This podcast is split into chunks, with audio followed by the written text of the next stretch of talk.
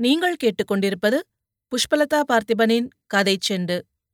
ஜெயகாந்தன் எழுதிய ஒரு மனிதன் ஒரு வீடு ஒரு உலகம் அத்தியாயம் பதினெட்டு. மணியக்காரர் வீட்டு திண்ணையில் பஞ்சாயத்து கூடியிருந்தது. பெரிய பிறப்பம்பாய் விரித்திருந்தது. அதில் மணியக்காரர் சுவரோரமாய் சாய்ந்து கால் மீது கால் போட்டு மடித்து உட்கார்ந்து இடது முழங்காலின் மேல் இரண்டு கைகளையும் கோர்த்துக் கொண்டு கண்களை மூடி தலை நிமிர்ந்து யோசித்துக் கொண்டிருந்தார். மூச்சு விடும்பொழுது அவரது கொத்து மீசை காற்றில் விலகி விலகி அசைந்தது. அவருக்கு பக்கத்தில் வேலுக்கிராமினி மணப்பெண் மாதிரி உட்கார்ந்திருந்தார். இங்கே நடக்கிற விஷயங்களோடு சம்பந்தமில்லாமல் ஒரு மரியாதைக்கு வந்து உட்கார்ந்த மாதிரி தனது சோகமான நினைவுகளில் அவர் அமிழ்ந்திருந்தார். அவருக்கு கொஞ்சம் தள்ளி பெரிய ஆக்ருதியோடு சிவப்பழமாக இருந்த கோயில் தர்மகத்தா கனகசபை முதலியார் தம் முன்னால் இருந்த வெற்றிலை தட்டிலிருந்து ஒரு கட்டு வெற்றிலையை தன் பங்காக எடுத்துக்கொண்டு ஒவ்வொன்றாய் தொடை மீது துடைத்து சுண்ணாம்பு தடவி யந்திரம் மாதிரி மென்று கொண்டிருந்தார்.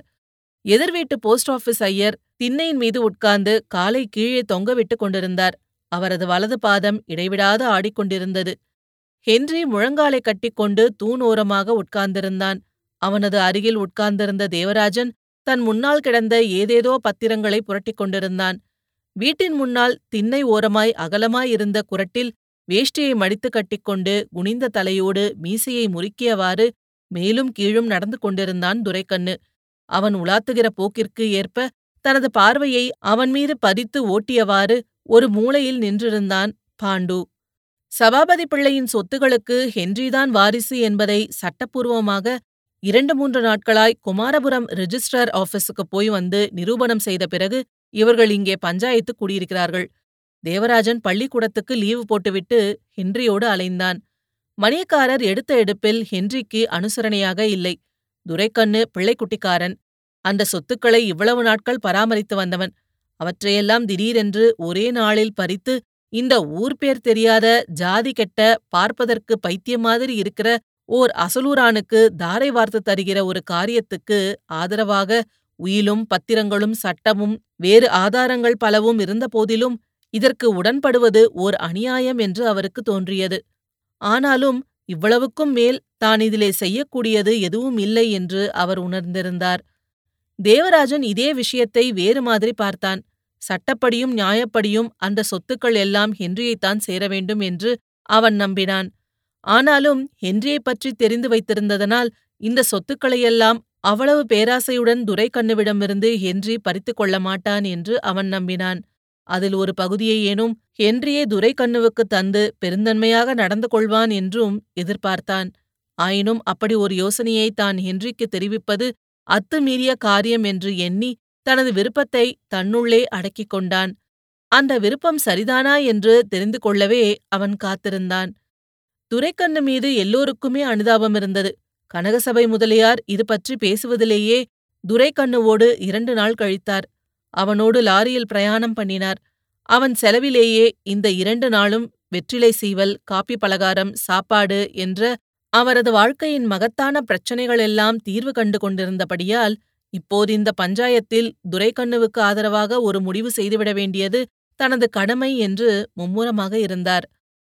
மணியக்காரர் இவ்வளவு நேரமாய் இப்போது எதற்காக கூடியிருக்கிறோம் என்கிற விஷயத்தையெல்லாம் கடந்து இவ்வளவுக்கும் காரணமான தனது பால்யகால நண்பர் சபாபதி பிள்ளையை பற்றி நினைத்து கொண்டிருந்தார். முப்பது வருஷங்களுக்கு முன்னால் கணவனும் மனைவியுமாக சொத்து சுகங்களை துறந்துவிட்டு சபாபதி பிள்ளை தேசாந்திரம் போன செய்தியை தான் உறுதி செய்தபோது என்ன மனநிலையில் இருந்தாரோ அதே மாதிரி ஒரு மனநிலையில் இப்போது இருந்தார் அவர். அடிக்கடி அந்த நினைவிலே அவர் பெருமூச்செறிந்தார். ஏம்பா புலவர் பிள்ளையோட போட்டோ படம் ஏதாச்சும் வச்சிருக்கியா? பஞ்சாயத்து கூட்டத்துக்காக நான் கேட்கல இருந்தா பார்க்கலாமேன்னு ஒரு ஆசை. அவரும் நானும் சின்ன வயசுலேருந்தே சிநேகிதம் என்றதும் ஹென்றி சற்று யோசித்தான். அவனது லெதர் பேக்கில் பப்பாவின் படம் ஒன்று இருக்கிறது. ஆனால் அதிலே பப்பாவோடு கூட மம்மாவும் இருக்கிறாள். இவர்களுக்கு பப்பாவின் மனைவி மம்மா அல்ல என்று தெரியும் என்கிற நினைப்பில் சற்று நிதானித்து சரி இதனுடைய விளைவுகளையும் வேடிக்கை பார்க்கலாமே என்ற குறுஞ்சிரிப்புடன் லெதர் பேக்கை திறந்து ஃப்ரேமுடன் இருந்த ஒரு போட்டோவை எடுத்து நீட்டினான் ஹென்றி. மணியக்காரர் சட்டை பையிலிருந்து கண்ணாடி கூட்டை எடுத்து திறந்து மூக்கக் கண்ணாடியை அணிந்து கொண்டார். நாற்காலியில் கால் மீது கால் போட்டு அமர்ந்திருக்கின்ற சபாபதி பிள்ளையை இவர் அதற்கு முன்னால் பார்த்தே இராத உடையலங்காரத்திலும் அடையாளம் கண்டு கொண்டார். அதற்கு முன்பாகவே சபாபதி பிள்ளையின் பக்கத்தில் அவர் அமர்ந்திருந்த நாற்காலியின் மீது ஒயிலாக கை வைத்து நின்றிருந்த சட்டைக்காரியை பார்த்து அவர் மனம் சுருக்கம் கண்டிருந்தது. இந்த படத்தை தான் பார்த்ததோடு நிறுத்திக் கொண்டு மற்றவர்கள் பார்க்காத வண்ணம் ஹென்ரியிடம் திருப்பிக் கொடுத்து பையிலே வைத்துக் கொள்ள சொல்லிவிட வேண்டும் என்று அவர் நினைக்கும் போதே கனகசபை முதலியார் வேலுக்கிராமணியின் மீது விழுந்து தலையை நீட்டி பார்த்துவிட்டார் அவரது செய்கை மணியக்காரருக்கு கொஞ்சம் எரிச்சலாயிற்று. போட்டோவில் பார்த்த பிள்ளையின் முகம் பழைய நினைவுகள் பலவற்றை மணியக்காரர் மனத்தில் முகிழ்க்கச் செய்தது. அந்த காலத்தில் சபாபதி பிள்ளை வள்ளலார் பக்தர் மிக இனிமையாக திருவருட்பா பாடுவார் கோயிலுக்கு வந்து ராமலிங்க சுவாமிகள் சரித்திரத்தை காலட்சேபம் செய்வார். தைப்பூசத்துக்கு ஊரில் பலரையும் திரட்டிக்கொண்டு வடலூர் சென்று வருவார். மிக ஆச்சாரமான சைவர். தனக்கு சம வயதினர் என்றாலும் மணியக்காரர் அவரை மரியாதையாகவே பாவிப்பார். இருவரும் ஒருவரையொருவர் அடே என்று அழைத்துக் கொண்ட விளையாட்டுப் பருவமும் உண்டு. சிறு பிராய விளையாட்டுகளின் போது தன்னோடு சேர்ந்திருந்த சபாபதி வாலிப பருவ விளையாட்டுகளில் கலந்து கொள்ளாமல் விலகியதும் ஊர் பெரியவர்களுக்கு பயந்து ஒளிகிற மாதிரி ஒத்த வயது நண்பனான சபாபதி பிள்ளைக்கும் மரியாதை காட்டி அவரிடமிருந்து மறைந்து ஒதுங்கினார் ராமசாமி. தங்கள் இருவரில் யாருக்கு முதலில் கல்யாணம் ஆயிற்று என்கிற விஷயம் மணியக்காரருக்கு தெளிவாய் நினைவில்லை. அதை பற்றி சற்று யோசித்து பிள்ளைக்குத்தான் முதலில் கல்யாணம் ஆயிற்று என்று நினைவு கூர்ந்தார்.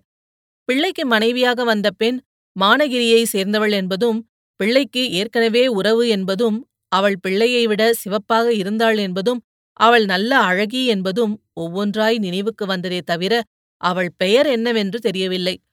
பிள்ளையும் அவரது மனைவியும் அவர் சொல்லுகிற கதைகளில் வருகிற புருஷன் பெஞ்சாதி போல எவ்வளவு அந்யோன்யமாக வாழ்ந்தார்கள். என்ன இருந்து என்ன பயன்? பிள்ளையில்லாத குறையை நினைத்து அவர்கள் அப்படி மனமுடைந்து போனார்கள். சரி அதற்காக? புருஷன்தான் ஞான மார்க்கத்தில் போய் சாமியாரானான் என்றால் ஊரையும் மனுஷாலையும் சொத்து சுகங்களையும் விட்டு அவனோட தானும் சந்நியாசம் போக சம்மதிக்கிற பொண்டாட்டி யாருக்கு கிடைப்பாள்? அப்படி போன அவர்களுக்கு என்ன நடந்தது? அப்புறம் இதெல்லாம் என்ன இழவு? ஒரு சட்டைக்காரியின் பக்கத்தில் கால் சராயும் கோட்டும் போட்டுக்கொண்டு அவர் உட்கார்ந்திருக்கும் படத்தை இந்த சாதி கெட்டவன் கொண்டு வந்து தருகிறானே. இது என்ன அநியாயம்? இது எப்படி நடந்தது? அவர் பெண்டாட்டி என்னவானள் ஒருவேளை காலமாகிவிட்டாளா அதற்கப்புறம் இந்த சட்டைக்காரியை அவர் சேர்த்துக் கொண்டாரோ? சேச்ச பிள்ளை அப்படிப்பட்ட மனுஷன் இல்லையே. அந்த சட்டைக்காரி ஏதாவது வசிய மருந்து வைத்து அவரை வளைத்துக் கொண்டாளோ? ம் இந்த காலத்தில் எப்பேற்பட்டவனுக்கும் என்ன வேணுமானாலும் நடக்கும் என்று மனதுக்குள் நொந்து கொண்டார் கவுண்டர். இதற்கிடையில் அவர் கையில் இருந்த போட்டோ கனகசபை முதலியாரின் கைக்கு மாறியிருந்தது. அதை பார்த்த மாத்திரத்தில் அவர் ஐய என்று முகம் சுழித்தார். என்னங்க இது? மணியக்காரர் மௌனமாக வருத்தத்துடன் கனகசபை முதலியாரையும் ஹென்ரியையும் மாறி மாறி பார்த்தார். கனகசபை முதலியார் ஹென்ரியிடம் திரும்பி இது உங்க தாயாருங்களா? என்று கேட்டார். ஹென்றி ஆமாம் என்று தலையை ஆட்டினான். இரண்டு மூன்று நாட்களில் தெரிந்த சமாச்சாரங்களின் மூலம் இந்த சொத்துக்கு உரிமை கொண்டாடிக் கொண்டு வந்திருக்கிற இவன் சபாபதி பிள்ளைக்கு பிறந்தவன் அல்ல என்கிற விஷயம் எல்லாருக்குமே தெளிவாக தெரிந்தது. அதற்கான சான்று பிள்ளை எழுதி வைத்திருக்கிற உயிலே ஆகும். அதில் அவர் ஹென்ரியை குறிப்பிடும் போதெல்லாம் எனது ஸ்வீகார புத்திரன் என்றே எழுதியிருக்கிறார். சொந்த பிள்ளையை எவன் போய் ஸ்வீகாரம் எடுப்பான்? ஏற்கனவே வேறு ஒருவனோடு வாழ்ந்து ஒரு குழந்தையும் பெற்றவளை அந்த மனுஷன் சேர்த்து கொண்டிருக்கிறார். அதனால்தான் கௌரவமாக தான் வாழ்ந்த ஊரில் வந்து நிற்க முகமில்லாமல் எங்கேயோ வாழ்ந்து தன் கதையை முடித்துக் கொண்டிருக்கிறார். ஆனாலும் சொத்தாசை எவனை விட்டது? எவனுக்கோ பிறந்த தன் வைப்பாட்டியின் பிள்ளைக்கு உயிலெழுதி கொடுத்து உரிமை கொண்டாட அனுப்பிவிட்டார் என்றெல்லாம் எண்ணி அசிங்கப்பட்ட மனத்துடன் ஹென்ரியை கேட்டார் தர்மகர்த்தா.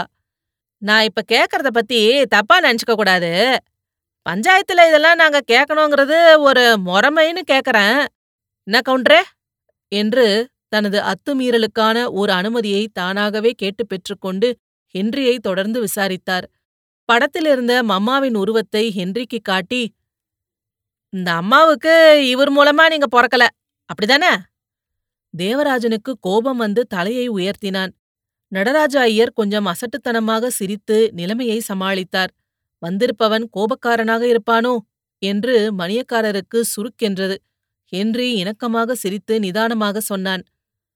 ஆமாங்க நீங்க சொன்ன மாதிரிதாங்க. ஆனால் ஹென்றி கூறிய வார்த்தைகள் யார் காதிலும் விழாத அளவுக்கு உலாத்திக் கொண்டிருந்த துரைக்கண்ணு இவர்கள் பக்கம் திரும்பி கோபத்தால் இறைந்து கேட்ட குரல் எல்லாரையும் அதிர வைத்தது. எவன் எவனுக்கு பிறந்தான்னு? எவனுக்குங்க தெரியும்? மத்தவங்க சொல்றத வச்சுதானே எல்லாரும் நம்புறோம். அதுதான் எங்க அண்ணாரே எழுதி கொடுத்து அனுப்பிச்சிருக்காரு. அதுக்கு மேல என்ன ஆராய்ச்சி? மேல ஆக வேண்டியதை பாப்பீங்களா? என்று உரிமை விட்டு மறுபடியும் உலாத்த ஆரம்பித்தான். இத்துடன் ஜெயகாந்தன் எழுதிய ஒரு மனிதன் ஒரு வீடு ஒரு உலகம் அத்தியாயம் பதினெட்டு முடிவடைகிறது. இதுபோன்ற மேலும் பல சுவாரஸ்யமான கதைகளை கேட்க கதை செண்டு சேனலை லைக் பண்ணுங்க கமெண்ட் பண்ணுங்க மறக்காம சப்ஸ்கிரைப் பண்ணாதவங்க சப்ஸ்கிரைப் பண்ணிடுங்க. மீண்டும் அடுத்த அத்தியாயத்தில் சந்திப்போம். நன்றி.